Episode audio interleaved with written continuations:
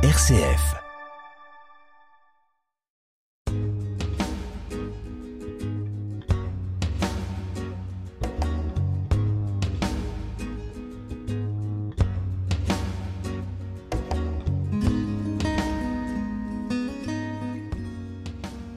En ce temps-là, Jésus se rendit dans son lieu d'origine, et ses disciples le suivirent.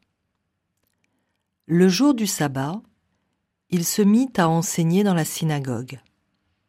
De nombreux auditeurs frappés d'étonnement disaient D'où cela lui vient-il? Quelle est cette sagesse qui lui a été donnée et ces grands miracles qui se réalisent par ses mains? N'est-il pas le charpentier, le fils de Marie et le frère de Jacques, de José, de Jude et de Simon? Ses sœurs ne sont-elles pas ici chez nous? Et ils étaient profondément choqués à son sujet. Jésus leur disait Un prophète n'est méprisé que dans son pays, sa parenté et sa maison. Et là, il ne pouvait accomplir aucun miracle. Il guérit seulement quelques malades en leur imposant les mains. Et il s'étonna de leur manque de foi. Alors, Jésus parcourait les villages d'alentour en enseignant.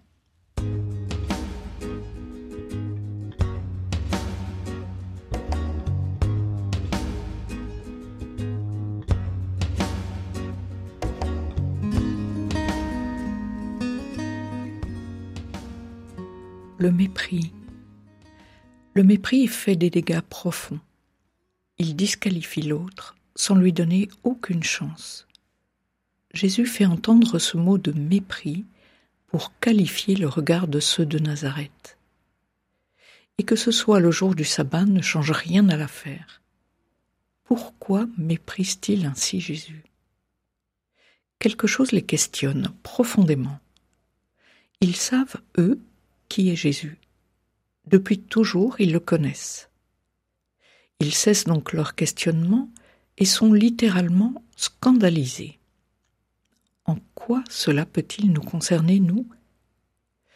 Je m'adresse là plus particulièrement aux auditeurs qui connaissent Jésus depuis leur plus petite enfance, un peu comme les gens de Nazareth. N'avons-nous jamais de réaction scandalisée quand d'autres nous choquent par leur façon de parler de lui ou d'agir en son nom? Connaissez-vous l'expression les gardiens du temple Ceux et celles qui réagissent dès que cela ne correspond plus à ce qu'ils savent, eux Il est évident que l'on ne peut pas laisser faire ou dire tout. Mais qu'est-ce qui nous fait réagir? Si c'est notre savoir, celui qui empêche toute ouverture, ou d'entendre cette parole de Jésus qui parle d'un prophète, alors notre réaction n'a aucun fondement. Sommes-nous si sûrs que telle parole, tel geste qui nous scandalise, n'est pas une parole par laquelle lui-même nous appelle à le découvrir sous un jour nouveau, à découvrir l'autre sous un jour nouveau? Alors, osons ne pas rejeter ce qui nous questionne. Osons attendre de Dieu qu'il nous fasse faire un chemin pour entendre autrement, pour discerner en vérité. Oui, le mépris tue. Jésus en a fait les frais. Apprenons à lui remettre nos jugements, apprenons à laisser sa parole faire son chemin en nous et entre nous.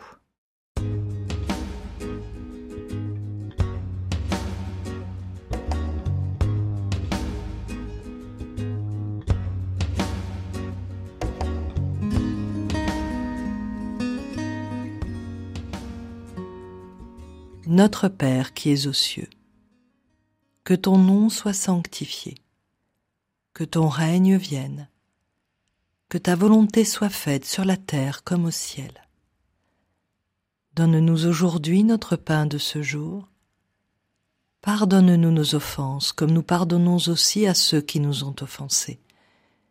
Et ne nous laisse pas entrer en tentation, mais délivre-nous du mal. Car c'est à toi qu'appartiennent le règne, la puissance et la gloire, pour les siècles des siècles. Amen.